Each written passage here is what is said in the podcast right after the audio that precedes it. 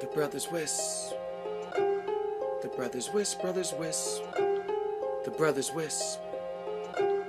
The brothers.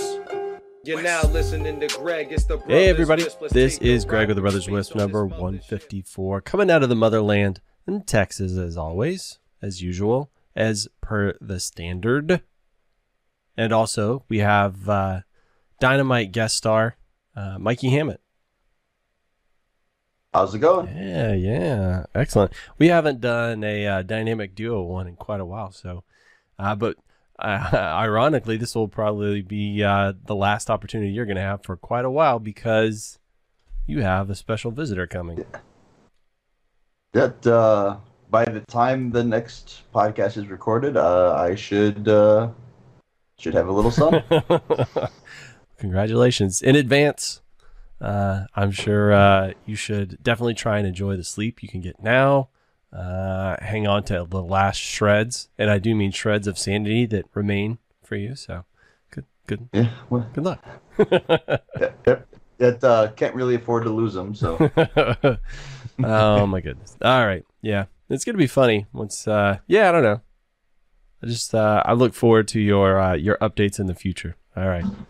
Well, let's see. Uh, what do we have? We have our uh, normal cast of characters as far as sponsors go, but we also have a new Patreon. So some fine person went to patreon.com forward slash your brothers wisp and they signed up and they got access to our Patreon only Slack and all that good stuff. And it's Philip Lopez. So uh, welcome, new brother, or should I say, brother? All right, excellent. So we also have Sonar, and that is sonar.software. They are a scalable, intuitive, and comprehensive ISP billing and operational support system. So you guys should pop over to sonar.software and give them a little looky loo. We also have towercoverage.com. Tower Coverage is your RF propagation system to empower your network. Real-time data ma- real-time data metrics enable your coverage area, reaching your customer base and more. The industry's best RF propagation mapping system allows website integration for customer sign up and pre qualification. Use this data to scientifically plan your network expansion and help your WISP succeed. Get a free trial today at towercoverage.com. All right. We got those out of the way. So I have been blowing and going like crazy lately. So uh, I, uh, I honestly, I have spent very little time in uh, in the Slack as of late. I've been trying to catch up, keep up as best I can, but you know, life uh, finds a way. No, I just uh, been uh, been really busy. So uh, let's see, what have I been doing? I, I very seldom do updates on Greg. So uh, we are, you know, you guys know that I'm a salesperson, right? So I, I sell things for a living now, believe it or not. And it's not at the uh, cookie stop. Whoa! Something fell over in the uh, in the data center there. It's pretty scary. Something fell off the library shelf. Yeah. But uh, let's see. So uh, yeah, yeah. So I actually went to uh, Oklahoma. So I've started traveling a little bit again. I think I might actually be gone towards the end of this month again. Trying to push that one across the line, or maybe drag it across the line. You know, just sometimes you just need that little extra shove. But uh, I, you know, eh, have you traveled? Have you traveled for work, Mike? I'm sure. I'm assuming you have at some point or another, right? um, well, for yeah, Not like I mean, a conference, you know, but there's- you know, like you're. Uh, yeah, because like you know, um, doing work for the IX, you know, I you know I go to. St. Louis or or Indy. So, do you usually travel by yourself, or are you with a team? Uh, usually, usually myself. Uh, a couple times I got Kate to go along with. Um, but uh, you know, usually just All right. myself. All right. Well, I don't know if you've ever traveled with salespeople before, but it's a different kind of experience. So I've only ever traveled with like engineers before, and we're there to get a job done. We get the job done. Um, you know, like so me, I think I am very atypical as far as sales folks go. Right, like I'm a teetotaler, so I don't drink. You are atypical. Yeah, we could just stop there. Yeah, yeah. So I don't, I don't drink. You know, I don't like gamble. I don't like, you know, I don't do any of that interesting stuff. I just do the boring crap. Uh, and so I'm there with salespeople that are. I'm not saying they're cliche salespeople, but they have some of those tendencies. So we, uh, what did we leave? I left the house at 5:50 on Wednesday morning. So normally I just leave out of the airport here. You know, when we take a little puddle jump from College Station, either Dallas or Houston. You pick up something and you go. But man, flights have been like so crazy lately with cancellations and like delays and all that stuff, especially when you're heading out of these like little regionalized airports. So I just said forget it. I don't want to like risk it. I don't want to have to stress because it just like causes me stress. Like travel stresses me out. You know what I mean? Like I'm always afraid. I'm like, am I going to miss my connecting flight? And, and it happens from time to time. And I just, I don't know. I just don't want to deal with it. So I drove to Houston and uh, we flew Southwest because this was like kind of last minute, so the price were uh, the the rates were like skyrocketing, whatever. So anyway, so I left at like five fifty. So I didn't get a lot of sleep, and we get there just fine. We do the thing, um, but we stay out with a customer until like one a.m. on Wednesday night, and so then we get back, and then you like you try and get to sleep, but then uh, we have to get up at like 4:30 or 5 or something. So it's like no sleep again.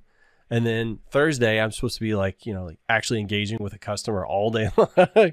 so I'm just like busted, no sleep. And then, you know, we end up staying out pretty late again. And then you got to go back to sleep and then wake up at four to catch the, the early morning flight back, dude. So it's just like, I'm just like, I'm still recovering. What is it, Saturday? I'm still recovering from the trip. And this is just like the last trip I went with salespeople. It's like they just they don't sleep.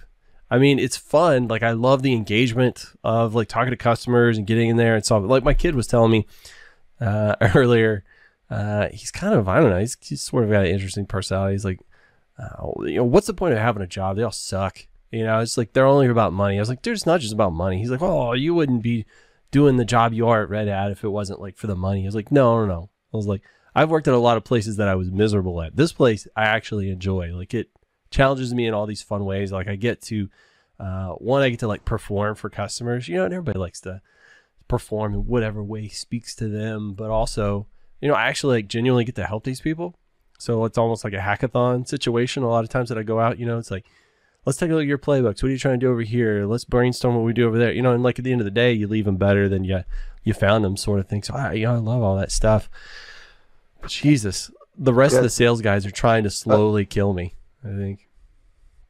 It's uh, yeah, like I don't understand people that don't like. I guess I've just been fortunate that like, you know, industry related jobs that I've had. You know, obviously when I was younger, you know, I had, you know, I worked at a warehouse, I worked at a restaurant, you know, type stuff that most people are going to be doing. But like, other than those, I've always thoroughly enjoyed everything that I did. Um, and so like all these people that are so, you know, just you know in it for the money. You know, I see it in all the Facebook groups, whether it's tower climbers or you know underground construction or the IT groups. Everyone's always just like you know, screw those guys. You know, you can make another fifty cents an hour. Go over there. And it's just like, but I like where I am. Like you know, like I like what I am. I like what I'm doing. I like like how do you not? How are you working at a job you don't like? Like, isn't there a job you do like? like, why don't you go work there? I don't. So yeah, um, I guess I'm just fortunate. well, I mean, you say you're fortunate, but maybe also you're not the kind of person or the personality that's willing to put up with a crappy job. You're just like, if I don't like this, I'm going to go somewhere else. And uh, me and my stupid brain, I'm like, well, I don't know that I can find a better one, so I'm just going to sit here and be miserable. So that was, that was like me for quite a long time. So, it, I mean, maybe maybe you've engineered it in such a way that you're finding jobs you enjoy. It uh, well, and then I suppose that like, I mean, starting your own business, that's kind of you have to like what you do. Why else would you do it? Uh, start a business with your friends. Um, yeah, that's you gotta enjoy the work to do it. You know, why else would you start a business? Um, and then lately, you know, working with the fiber company, it's like, oh, I get to do the same thing I was doing by myself, only with a much bigger checkbook. Hey, Even better. Yeah, and also like when you get to that Um, level, you actually have a team of people, right? You can uh, have folks that you could you know depend on and all that stuff. Like when you're a small business, it's It- generally it's you on all the things, huh? Yeah, it's, uh, and actually that has been some of the frustrating part is I bring on a team and it's like, well, like I'm doing more work with the bigger team, you know. So there's definitely challenges in uh, when you branch out beyond just you or just the initial people that you agree to team up with. There's lots of unknowns that you know. It's like you know. All of a sudden, you realize that not everybody is, you know, has the same thought process as you do. Not everybody's as gangbusters. Like you know, they may be dedicated time wise, but then like follow through is not as good. Um, so it, it kind of starts to suck a little bit. But you know, as time goes on, you can convince other management, hey, we need to hire more. Hey, we need to hire more. You know, hired somebody six months ago and hiring somebody else now. So then hopefully, uh, and actually, both of the people that I've hired are in our slacks. so, Well, I mean, um, you know what? It's so scary trying to hire somebody just cold, you know, where you don't have any like references that you know and all that stuff. So, yeah, you know, like if there is a forum where you're accustomed to seeing this person and knowing this person and interacting with them, I mean, it's yeah, it's a nice way of picking up additional talent. So, yeah, I'm Yeah. not saying that I've never uh, poached or attempted to poach uh, from the Slack or are actively attempting to poach people from the Slack because I probably have and am at the moment. But I do. I, I was just thinking about it. I didn't want to say that like I don't enjoy the team I work with.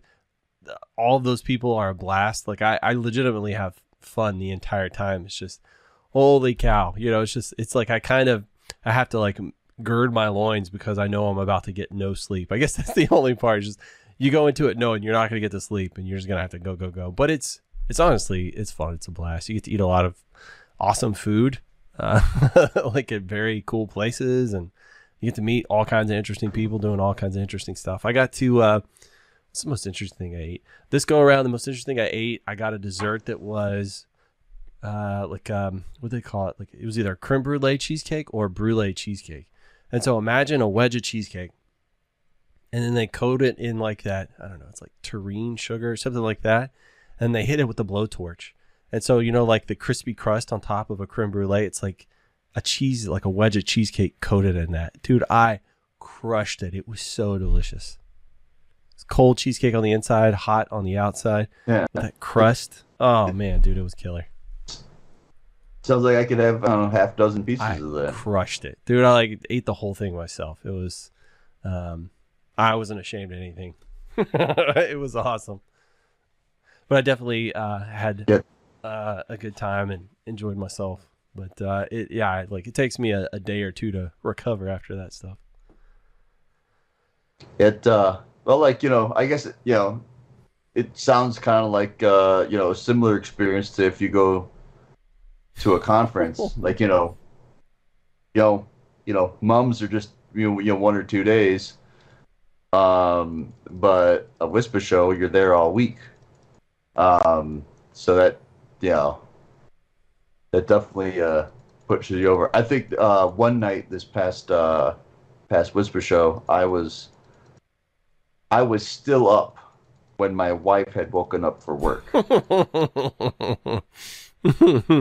I try and be Um, somewhat reasonable at those conferences, so I, I get a, at least a a modicum of sleep.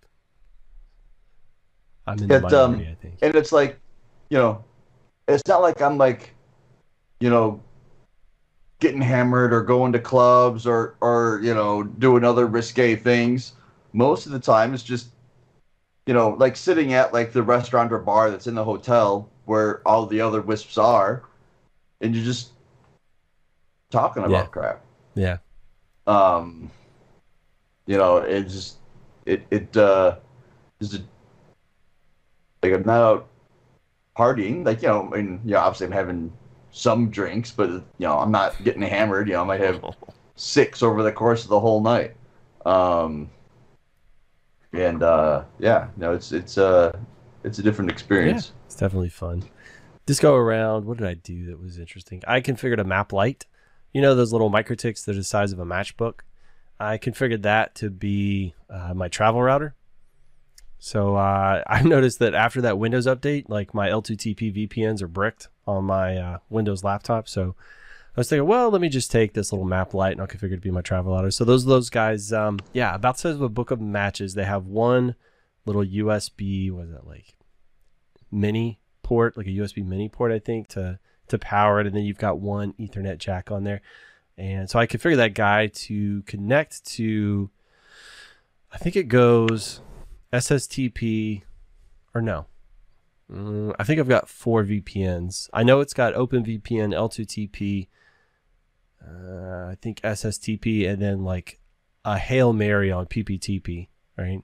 just just in case, so I'll have something. So it connects all of those simultaneously, and then I just use routing to pick which one I'm actually going to go over. So I'll always have like a route with with a route mark, right? So I, I create um like a, a different little um, routing table. So you do that in MikroTik by giving a route mark to the routes.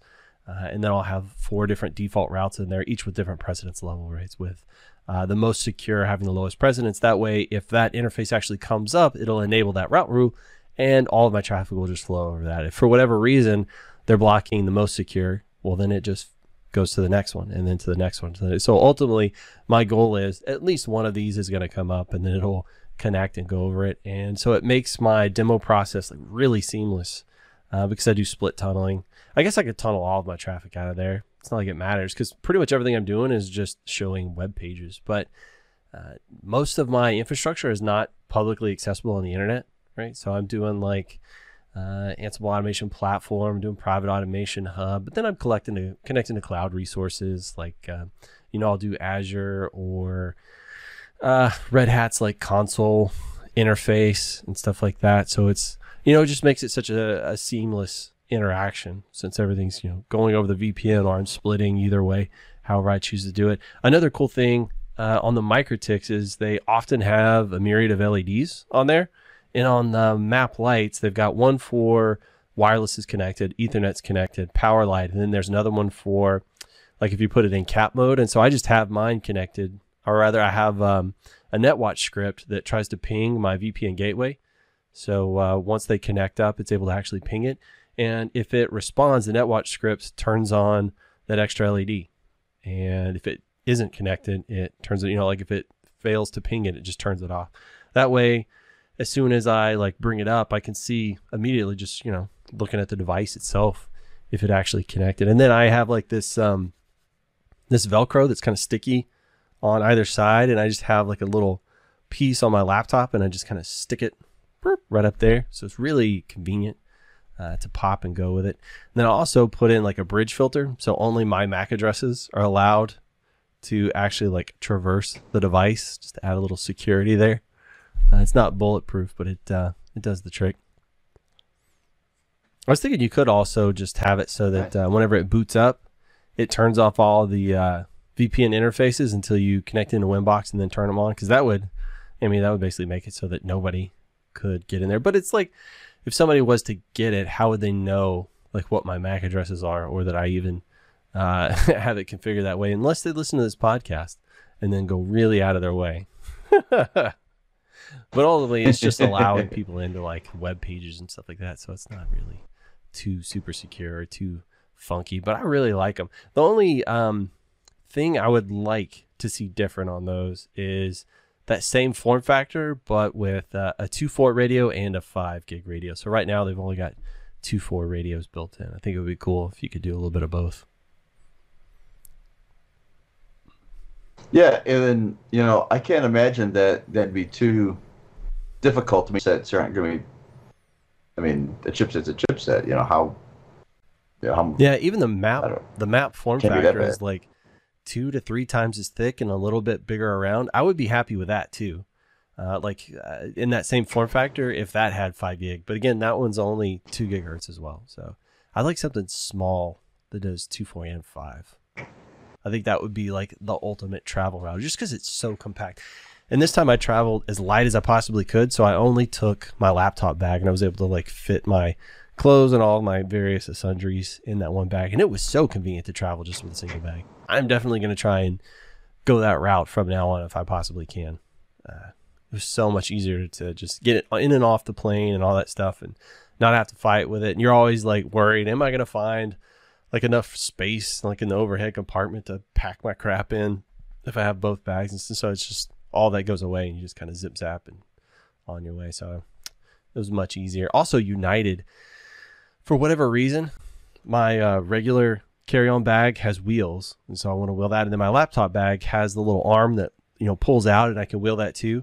And they were like giving me so much trash about having uh, my laptop bag with wheels. Like you can't have two bags with wheels. They were just like throwing a fit over it. So I was having to like lower down the arm and like pull down the flap that covers the wheels. And then they were perfectly fine. Exact same bag. Right? It's just the fact that the wheels weren't visible and I wasn't using them made it okay somehow. I, Such is life. I don't know. that doesn't make any sense. Yeah. Oh man. Uh so yeah, I guess that was uh that was me traveling. That was catching up with Greg. Let's see what else uh what else do we have going? They're running Doom on a 2011. It's about time. I guess it's a real product finally. I mean, we've been waiting what, 20 years? It it um now is it actually on? Like is it actually running or is it, I don't know, man. Video? Because like it didn't look like they had any interfaces hooked up to be able to control it. So maybe it was just the demo video. I don't think we had any additional information on it. Does a 2011 I think have a so. USB port? Ah, so then you could you could hook controller up to that keyboard, keyboard and mouse under your uh under your 2011, and you could rock some Doom. Uh, that's the that's the real mark of a quality product, though, right? Can It's, it um, Doom? Yeah, it's uh well you know I'm sure they'll Mm. I'm sure they'll tell us shortly. I think that was another one of uh, Nick Arellano's TikTok finds. I keep I keep talking to more and more Yeah, like I- actual adults that are using TikTok. It's making me it's making me wonder if I'm going to succumb at some point. Right now, I don't think so, but who knows? Yeah, I uh yeah, I'm not too interested. Like like like one person one time like I got like I went into like, you know I went on tour, you know, incognito mode, TikTok, okay, just do something, okay, get out. I was like, I don't want anything to do with it. Keep it I, away. uh, I'm actually a little afraid to get on there because I hear the algorithm is extremely good at like giving you this, you know, the stuff that will just turn your brain off and make you keep swiping. And I'm afraid I'll fall down a hole. So I really just want to avoid it altogether, and uh, that way I don't have to worry about it. Let's see what else is going on. Um, I've been doing a lot with the Ansible Automation Platform 2.1. Surprise, surprise, that's my product at uh, my main job. So it's not uh, too outside of the realm of like possibilities that I would be doing that. But I've been doing a lot with execution environments. So it's interesting in that from like 1.x to 2.x, they've switched kind of primarily how you perform your automation. So now it fires up a, a little container, performs your automation, then ephemerally goes away, which I think is it's a pretty cool concept. It makes a lot of the enterprise issues go away, but it is a little bit um, funky to get started making the containers. I mean, they give you bases and they even have tools to build with, but it uh, it wasn't all in one place like the documentation. I know, Mike, uh, that you understand that I need you to explain something to me like I'm five years old. Like I need all the little steps, just hand feed it to me, and none of that was there. So I spent, I don't know, like four or five days putting all that together, made a blog post about it, and it apparently it went over pretty well. I think they're gonna adapt it to be part of the official documentation on execution environments, which I thought was pretty dope. My name won't be on it, but Oh. I can look at it and you know say, "Oh man, I wrote that. That's cool." And you know, it, That's fine. You don't have to, you know, you know, other people don't have to know. It's like, you know, I did that. yeah. That's- well, that's all I I've got uh, I've got it documented for my uh, official uh, like raise pro or not raise, but uh, promotion process. So it's gonna it's gonna benefit me either way. I'll feel better about it, but also it's gonna help me out at the end of the day. But I don't know. I just thought that was kind of cool. You know, it's like I don't think I've ever written something that uh, is going to be translated into like you know tons of different languages and be utilized by people all over the world. So I think that's that's kind of neat to think about, you know. Although the LinkedIn Learning stuff might be no, I don't know if it's translated. Honestly, I have no idea if they translate that stuff. I know a lot of people post on LinkedIn that they've just uh, watched my course or gone through my course, and it's like in a different language when they're posting it. But I wonder if they see it nationalized or or regionalized. I guess that's the word, or if it's Huh. in English. I'm not sure, but that's kind of cool. And I wrote a blog post on doing it the manual way, but then I, of course, automated it. It's a little meta. You use the automation tool to build things for the automation tool, but it honestly turns it into you tweak a couple of files in your Git repository, and then you just tell it to build, and it magics everything and installs everything. So that's pretty dope. So that was my uh, that's what I've been working heavily on the last little bit. So prepping for uh, projects for customers and doing that stuff, and then man, while I was out, I got scheduled for like four things next week. So uh, it's going to be a busy week coming up as well. So I don't know, man. I just uh, really put my head down and uh, stayed really busy with this stuff. So I haven't been inside of a, a router doing that stuff uh, very much. It's mostly just automating all the things, which is pretty cool, man. I really, uh, I really dig it. It's uh, it's fun in a way that I haven't like had fun doing stuff in quite a while. So it's fun to be challenged again with uh, no stress. Because I used to be challenged, but there was like a crazy amount of stress. Like this, the system can't fail. You know, it absolutely has to be bulletproof. And now I don't do anything in production, so it's pretty baller. I'm digging it. it doesn't matter if it works. It's all smoke and mirrors. It's like all Hollywood, right? The ghost town looks great, but if you look behind it, it's just, a, you know, it's just a facade with two by fours propping it up. So, yeah, no, it's uh, it's a lot of fun to build stuff for. But that's me and my ruminations. What are you? uh You added some stuff down here. I know you and Ollie are always active in the Zhone channel, trading stuff back and forth. I'm glad you were able to find some kind of other Zhone nerd. You guys are definitely way down in the weeds. I poke in there occasionally, usually just to scroll down and mark it all as red, but uh 'cause I don't, I don't know what you guys are talking about in there. You're always doing, you're all just sh- shenanigans. It's pretty neat though. Yeah, uh, so a a quick update uh, on my Zhone situation. Um, so we finally got the new uh, management system updated enough where it works. Was it broken before? Um, they had to. Well, so first it was I had ransomware take out the storage underneath the server. Um, I didn't build the environment and I hadn't got around to redoing it, but uh, if you go into an environment where someone has used a Windows server as the underlying storage for other servers, um, Fastlane that to be not the case, because that will just cause you problems. Um, oddly enough, yeah, and so the server didn't have internet access, and yet got ransomwared.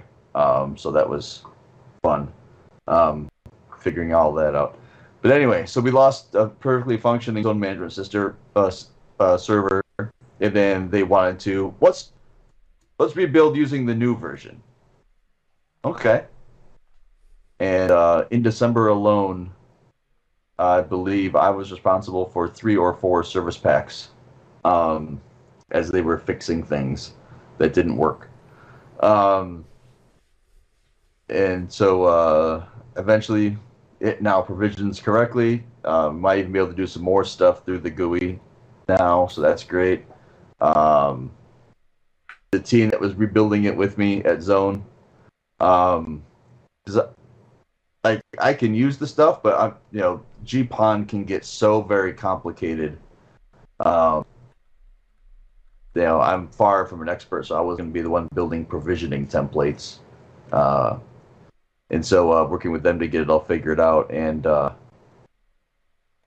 found out that the original team that put it together did something wrong so then that's why i wasn't able to get the speeds that i wanted and then we figured out the dial plans were wrong that's why this couldn't happen so there's been lots of Zhone problems Mm. resolved So when you're saying provisioning templates, that's like um, so i'm really templates that get pushed to the CPEs.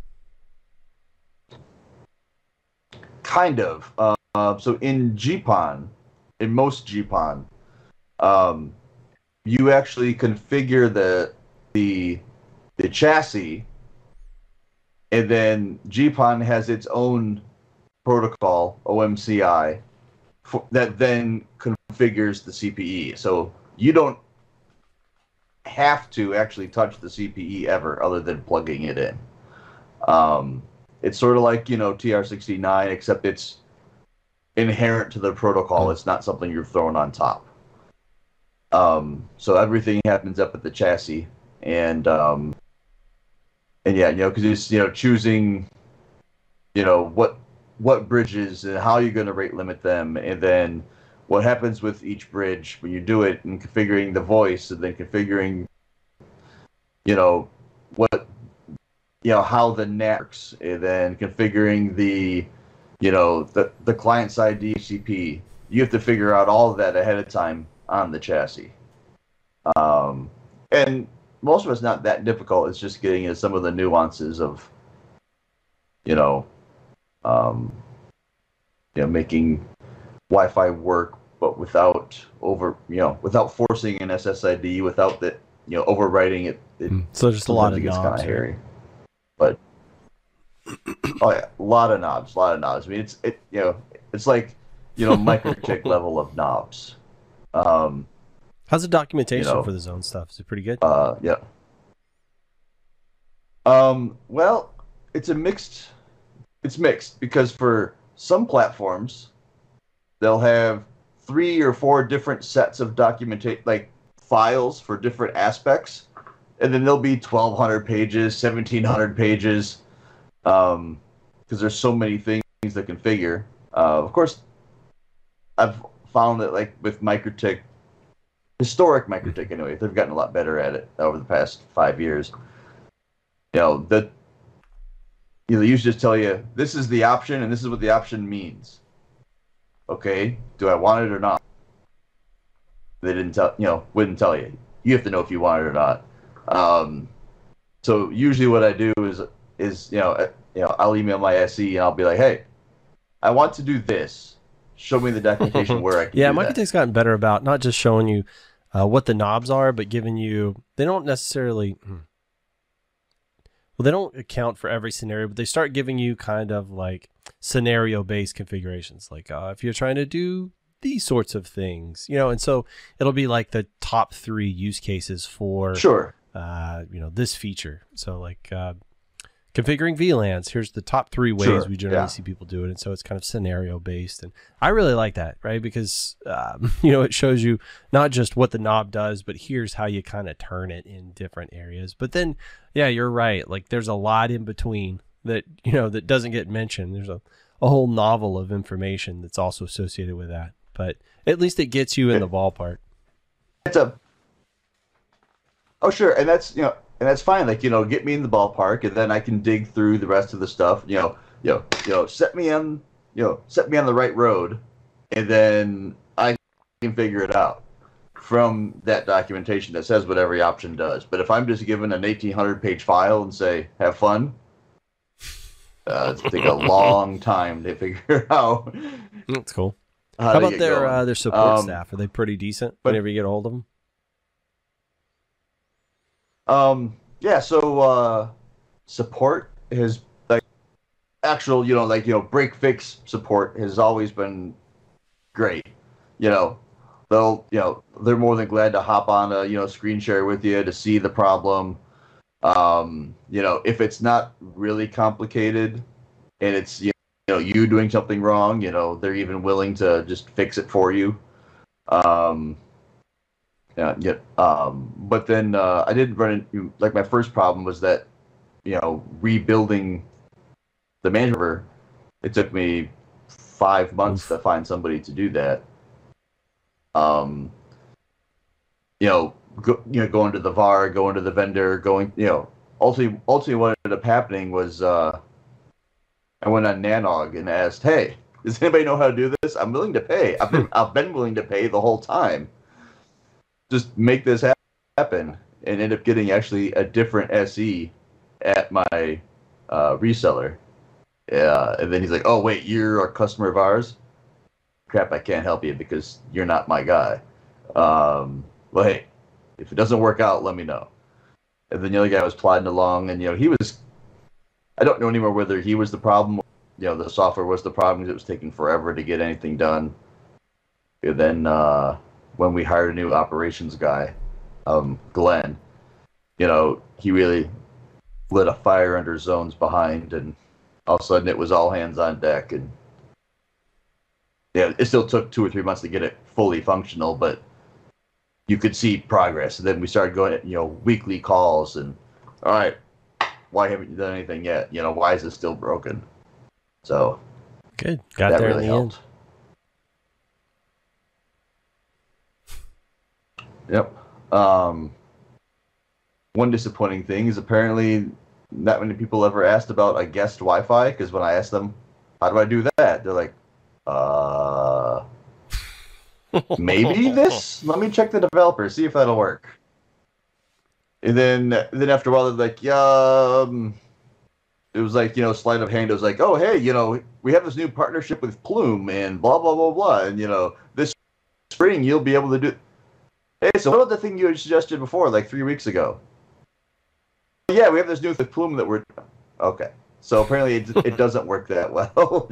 Try to set up a guest Wi-Fi, like you know, not just another SSID, but like Right. actual isolation from anything else. You know, for you know, for any sort of retail establishment, you know, you don't want your you know POS system on the same open Wi-Fi as your customers. Uh, but yet you can't turn on client isolation because then how is your POS going to print to your POS Right. printer? It's not. So, uh, they, I was like, "How have you been in business this long?" And I'm, I'm the one that makes you figure out how to do guest wireless. Like it's I guess everybody else just I don't get it. uses the CPE as like the DMARC, and then they stick another device in there and call it a day. Huh? Yeah, they must, but it's just like, like I've never, I, I've been in favor of that because like it's just adding more devices, more things, like you know, more things that go wrong. Like you know, yes, I have one more complicated thing to go wrong, but it's just like, you know, like how many times I've done an install, like back when I started my Wisp, it was like every everything was separate. So I had a switch and an access point and a PoE injector and this and like so, and like so many people were like, can't you just use less boxes? No, I can't. Um, you know, actually, uh, uh, one of my sales guys that doesn't live in our coverage area, and he got uh, fiber from uh, MetroNet, and they had like a four or five box deployment as well. I'm like, how is it 2019 and people are still doing four or five box deployments? Like, does it Yeah. doesn't even make any sense. You know, you know like they had the ONT and then Wi-Fi and then TV Wi-Fi because TV Wi-Fi wasn't the same Wi-Fi as your Wi-Fi, and then another box, and it was like, good God, how how does anybody find this acceptable? I drop one box and I'm done. Other than businesses, that gets a little bit. yeah. I mean, but- yeah, simplicity, right? It's the fewer number of products you have, the lower the opportunity for them to screw something up, or you know, a, a device break, or them, uh, oh, I'm going to move this around, and then plug the ports in all wrong. And not to say they're not going to figure out a way to screw it up anyway, but might give them extra opportunities to do so? Sure, right. sure. Well, what do you have on uh, the list about pinging your infrastructure? What's uh, what's going on there? So there's there's a a vendor. Um, it's many people's uh, you know love hate relationship vendor. Um, they make a wide range of network and seemingly increasingly common consumer electronics uh, equipment, and um, they have a ping function that you know on the, on their dashboard it'll it'll do a you know it'll graph ping over time so you can see you know how stable your internet is and then they also have failover modes where you can switch between two connections and you can choose between their hard set one which is you know ping dot their domain um, or you can choose a custom, you know, test destination. Um, well, apparently, choosing your custom test destination has no impact on what the device uses for the failover mode in detecting what's if the internet is up or down. Um, their ping dot URL, or well, not URL, uh, FQDN, um, just points to 8.8.8.8 and 1.1.1.1. Um, this company's large enough they can afford a few of their own servers. Um, You're dancing like, around it, but I'm assuming you're talking about Ubiquiti. to. Um, that would be a very good. guess. um, I mean, they could literally deploy hundreds or thousands of servers for ping destinations, and it would not break the bank. Yet, they use Google's, to which nobody has any control over.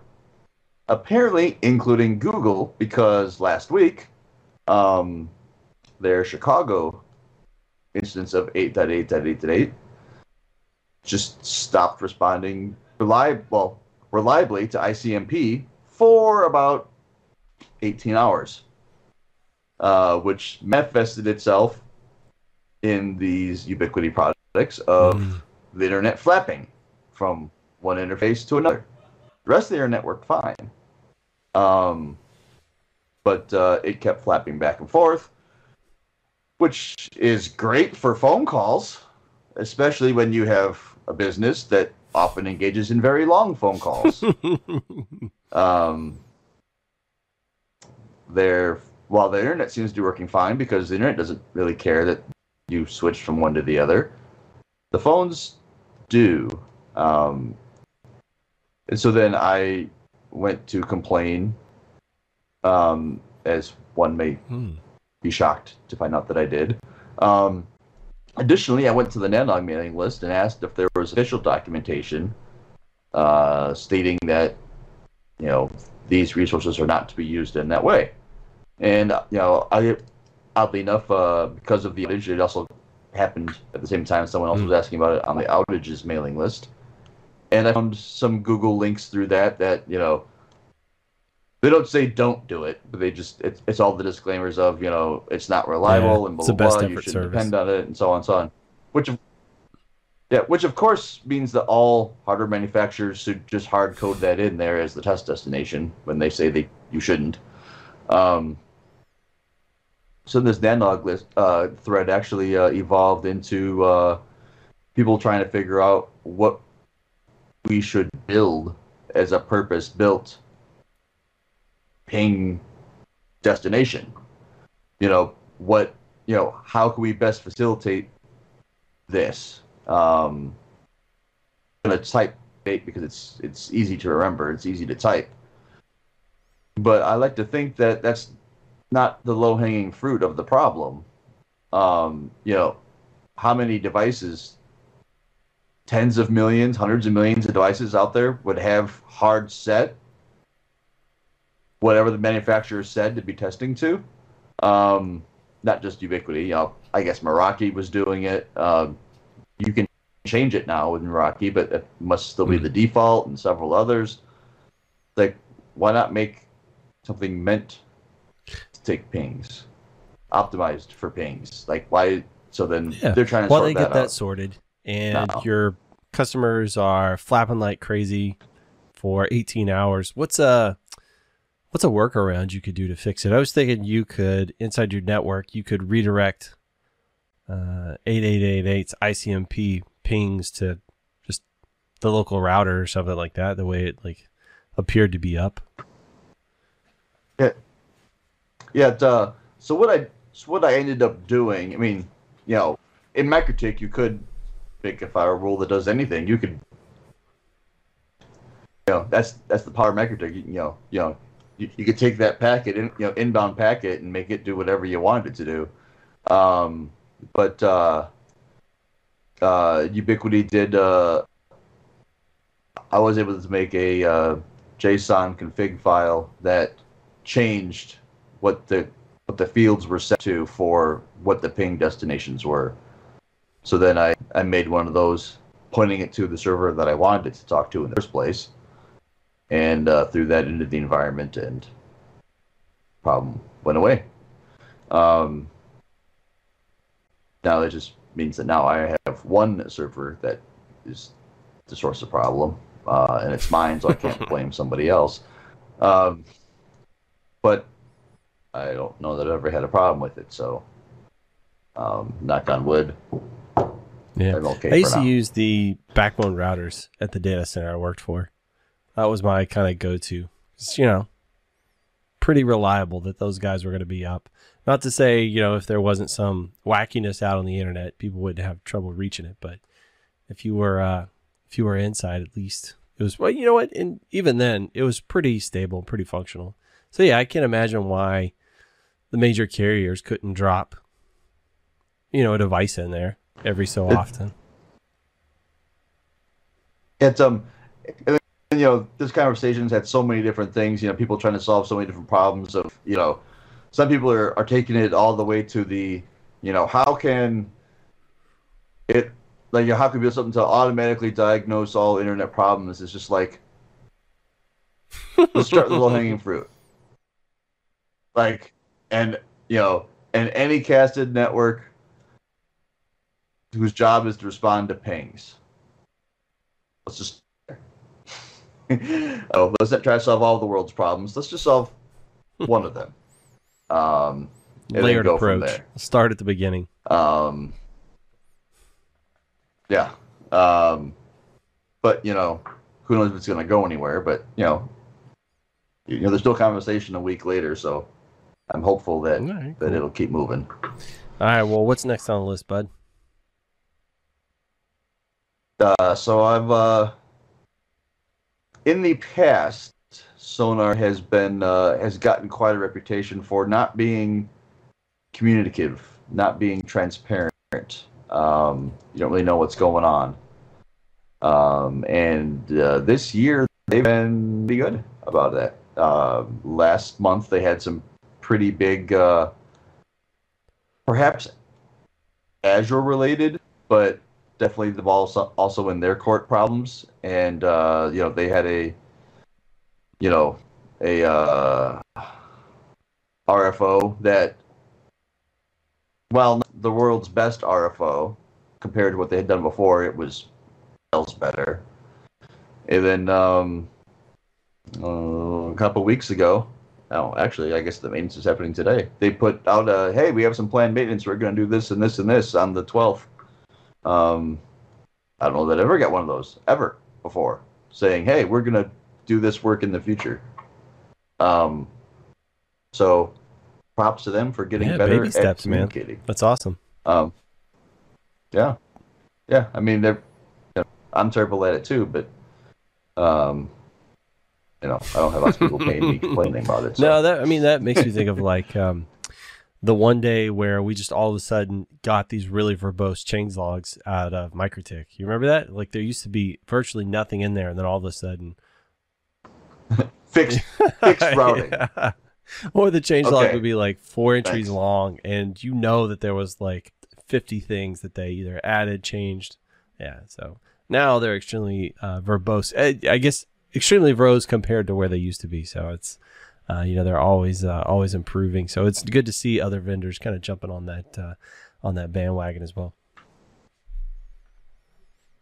Yep, yep. So, so you know, for those that still are listening, that um, do not off do not always appreciate the tone and approach that I take. Eat that one. Eat that one. I give you a thumbs up. That's right. Mikey's growing. He's learning. Now, don't get me wrong. If it goes the other direction, I'll be just as vocal. but uh, you know, like to that end, um, it really is easy to bag on people, but uh, you know, oftentimes we forget to celebrate their successes, right? So it's good on you, bud. It's uh, I try because if if you just do, you know, if you just bag on someone all the time, you know, your comments are gonna be taken less seriously because you don't, you know, you're just you're just wailing on, you know, it's just like you know, you know, modern news. It's just you know, you you know, wherever you go, there's wailing against one thing. It doesn't matter what it is. There's always wail against it. No one ever says anything. Well, ultimately, good. I just assumed you were trying So- to neg them uh, in an attempt to make them want you even more. So, success. yeah. All right. Well, what's uh? I saw you pop in the update in the Slack earlier about the CR. No, the CCR two eleven six. It's BGP performance. So tell me a little bit about that. Well, um, I spent probably the first, well, most of the time that you were talking during the podcast so far trying to find the original post that Kevin Myers did, and I was unsuccessful. Um, darn you, Facebook. Um, but uh, he had mentioned that, um, and I, I Hmm. can't be quoting now because I couldn't find it. Um, but you know, there was some, you know, BGP, you know, some full table BGP performance uh, information that they've uh, been doing. Um, I guess Sejon uh, has made a new like route simulator type thing that will take you know full tables and do stuff with it.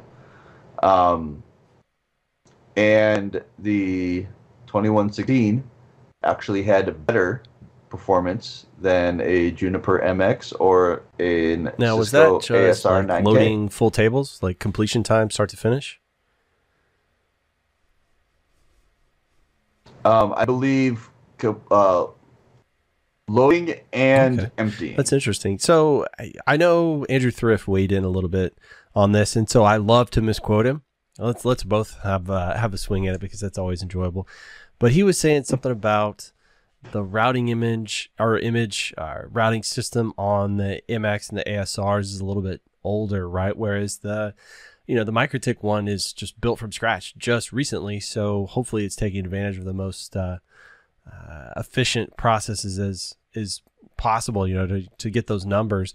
Now, I think he did also say that once you start adding some of the filtering into the MikroTik uh, BGP process, that performance is probably going to be a little bit more in line with the Juniper MX. So to me, that suggests that they did this testing with zero filtering. It was just raw table coming in, no filter associated with it. So maybe once you start uh, throwing some of that stuff in, right? I mean, that which makes sense, right? It's going to have to start uh, performing processing on this stuff, and I'm assuming the MX and the ASR are going to do all that in hardware as opposed to MikroTik doing that uh, filtering probably in software, huh? Which is going to slow it down and kind of even them out. But uh, honestly, we don't. I don't think we have any solid data on that yet. But it's it's intriguing nonetheless, is it not, Mike?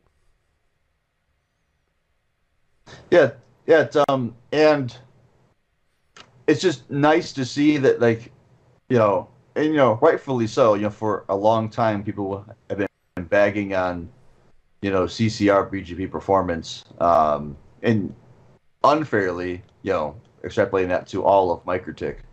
Um, but you know, it's nice to see that on you know fresh CCR hardware with the fresh software, um, that we're now in the same ballpark as people that cost. It's exciting way, times way, we way, live in, my good man. more. Yeah, yeah. It, um, you know, it's uh, yeah. There's um, you know, as I look at things, you know, I'll probably still stay stay with CHR, uh, for now. But uh, you know, who knows? You know, maybe uh, you know, maybe there'll be another CCR 2000 era device on the way that uh, Mm. makes me uh, change yeah, my mind. I think for my really heavy lifting, I'm probably going to stick with CHR just for the moment. But you know, uh, there could quickly come a day. Why did I say quickly? Chip shortages. Nothing's happening quick right now, but there could feasibly come a day in the not too distant future where uh, we see kind of the hardware offloading in the MikroTiks really start showing some advantages that uh, would make it preferable over uh, CHR in some scenarios. I know it's going to run a lot uh, more power efficient, a lot more fuel efficient in uh, in most scenarios. I would assume rather than a server that's going to be running the CHR infrastructure. Um, but then you know I don't know. I, I kind of like running stuff on CHR because I can also do all kinds of other funky stuff on that server. So I can load up all kinds of other VMs doing other interesting things that can kind of help me along. But also, now that I'm thinking about it, MikroTik's flaunting with the uh, the Docker stuff, right? To be able to run containers and things like that. So, hmm. I think once they get the container stuff nailed down, I'm going to figure out a way to use the MikroTiks as execution nodes for the Ansible automation platform. That'll be cool. So I'll have them as like remote execution nodes, and then my Nice. centralized controller will just like fire it off down to there and let it perform its execution inside, so it can kind of uh, do like little secure connectivity. And I think that'll be cool. Nice. Yeah. It's, um. Yeah. Just you know, I just pulled up here that the uh, yeah. So the uh, CRS three one seven uh, IPv4 routes. It'll do 160k to 100 or to 240k routes in hardware. Um, Yeah, which obviously is not a full table, but it's definitely everything you care about. 40. Um, yeah, if you're running like in it, these guys are on the inside, I you're not going to be using it as your border router, but on the inside, yeah, you could do some stuff. Well, I mean, uh, and then uh, I I'm not as exposed to other platforms as a lot of other people are, but um, one thing that MikroTik sure to point out is that um, it's not like you're going to hit the wall and then everything else falls on the floor. You know, um, the rest is just then routed by the CPU, which obviously the CRS series doesn't have a big CPU, but um, it, it did mention though that. Uh, was it uh, Smart Connection offload algorithm ensures that connections with the most traffic are offloaded to the hardware. Um, oh, NAT. Never mind. Maybe that doesn't apply to the route table. Still interesting. What's the what's the full Uh, table up but- to now? Like like around eight hundred thousand routes. Uh, I I was actually doing some maintenance on my infrastructure this morning, and one of my uh, transits was over 900. Over nine hundred thousand. Is that also like uh, hitting um like an internet exchange or something like that? Uh, so I'm looking at let me see here. Uh, there's currently um, it's currently running at 900,406 routes. I'm looking at the uh, the routes I'm Um, pulling from Fibertown and Bryan. I've got eight hundred sixty nine thousand. So yeah, man, bumping right up on it. that yeah, um, yeah, and that uh, um, I think it was a bit more than than uh, my other uh, carrier, but uh, so you know maybe that one is including a bit more.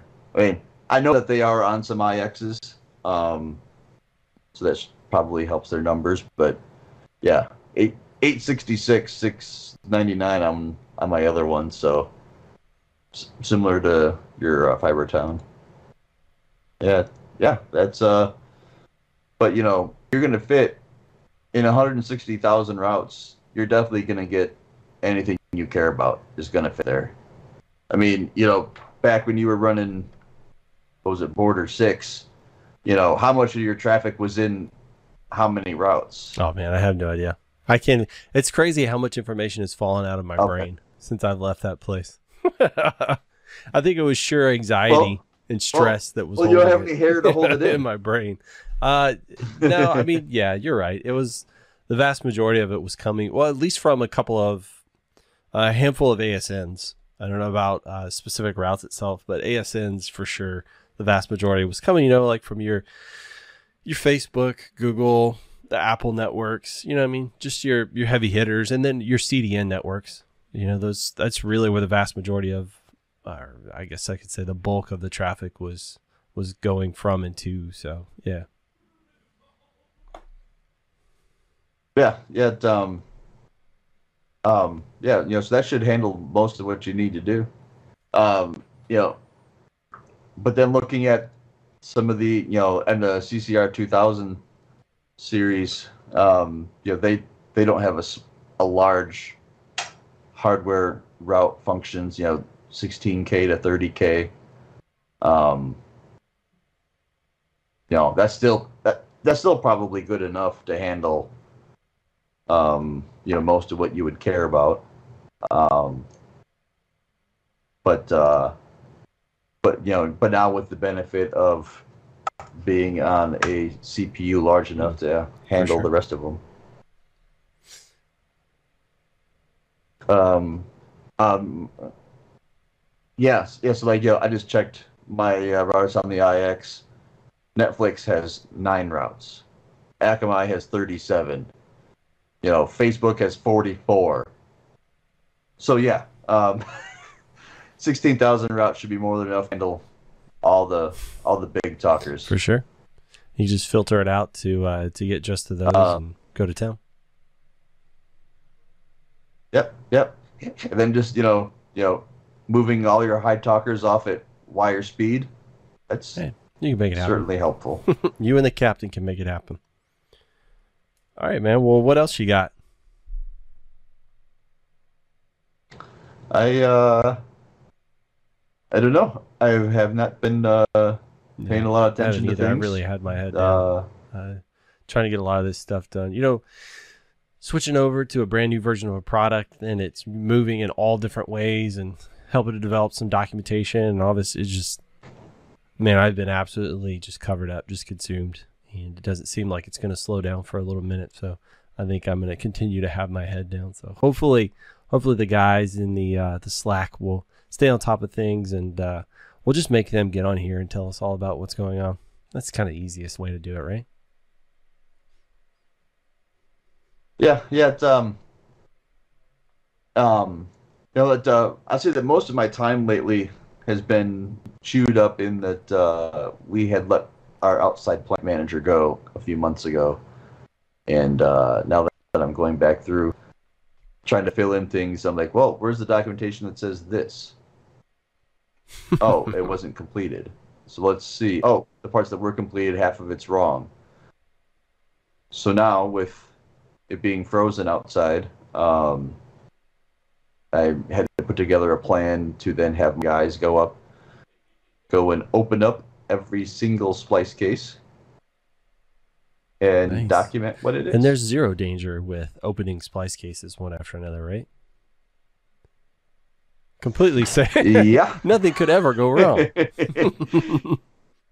yeah, uh, yeah, no, it, um, I was, uh, I was very apprehensive, and like, you know, first, I was trying to figure out what can I possibly do to figure all this out without opening up splice cases, and then when it was like, okay, well, the documentation that we do have, combined with what we've learned in the field, you know, without opening splice cases, and there's still too many points where like there's a big hole in the middle.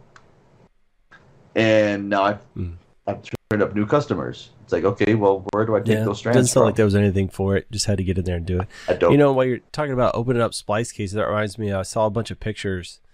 Um, not that I'm constantly in there, but I was just scrolling through and saw them of like the. Uh, it's either the fiber group you invited me to or Wisp Talk, but it was people opening up their splice cases and they were just solid bricks of ice inside. You, you, you, you didn't Oh, find any of that, did you? I've seen. Uh, I haven't heard any yet. Uh, I'm Yeah, sure that they would have told us if they did. Um, it, um, I think I think most of the time, um, most of the time that's from just people just not closing it properly, and then water gets in, and then once water gets in, and then it's freezing, then it Yeah, yeah, nothing for. I guess it was just slowly filling up over time and just holding it in there, and then, yeah, here comes uh here comes the cold weather. We freeze it, would probably crack and explode the the case, and oh, that just makes it worse. Yeah, good times. I'm sure. I'm sure those people were having uh, Yeah. really good days, really good weeks. At uh, at um, on the one customer, uh, it wasn't uh, a couple of weeks ago. Um, the handhole was next to like a business's parking lot, and the business when it was clearing the parking lot, it put the snow into the, you know, went past the sidewalk and put it in the little parkway between the sidewalk and the street. The entire parking lot's worth of snow, so there's there was a snow is piled six foot high. we don't know where the handhole is. Uh, um, so I it's like, okay, guys, you know, come back. You know, I have a Bobcat. You know, Monday, I guess I'll load it up. I'll go out there, start, you know, scooping around, uh, see if we can find. It. And then, you know, as we're out there, uh, the um, business owner actually saw us there working. And you know, you know, said what I, you know, I said what we were doing. He's like, "Oh, it's uh, it's right there." Like I know because I had Hmm. to plant the grass around it. And I'm like, we've paid people lots of money to go do all the restoration, sometimes more than once. It's like, oh yeah, no, they came out and they put some, you know, you know, fancy grass matting on, staked it down and stuff. But the problem was that they left rocks the size of potatoes in there. Um, and what do I do? M- mow around them? So I had to pull all that crap out and then just reseed it. So yes, I know where the handhole is. It's right there. okay, and sure enough, get the bobcat scooped right there. Awesome. That's where it was. Um, so my guys screwing off earlier uh, made this particular moment a lot easier. Very nice. yeah, I don't miss doing locates. That used to be uh, such a pain in the butt because we only had ever had to do locates when it was like 102 degrees outside with like 80% humidity. It was never when it was like a nice, pretty day where you wanted to go for a walk. Yeah, it, um, yeah, and so thankfully uh, we have a guy that does that. Um, I don't do that ever. Um, and actually, one nice thing is that uh, he actually used to uh, uh, he actually used to work for uh, USIC.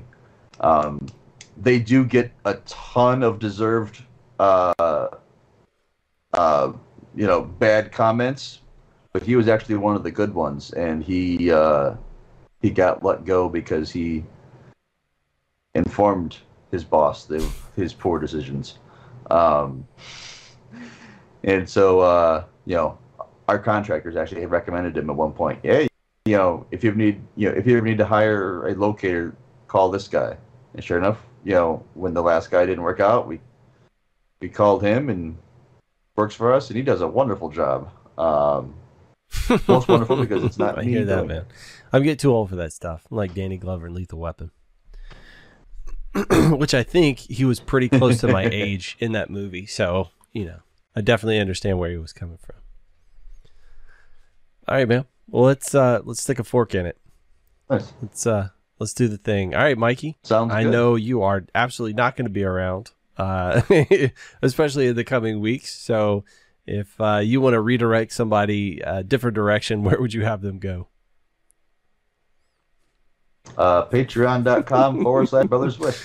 That's what that's what I figured. Uh, well, you you there. guys can find me at greg at gregsowell.com where I'm very regularly blogging at gregsowell.com as well. Uh, you can also contact us at thebrotherswisp.com. I mean, all that stuff comes to the same place, so you can get a hold of us. Feel free. Um, if you guys have any questions, comments, anything you want to see or do, or you want to be on here yourself because, uh, you know, Mikey and I are, are too busy uh, to be put upon to actually put together some decent content, then uh, feel free to let us know. Uh, thank you guys, and uh, thank you, Mike. And see you guys next time. Bye. All right, let me go find my stop button. Let me say it really long and slow Just give us a listen, cause fun is the mission. I'm telling you.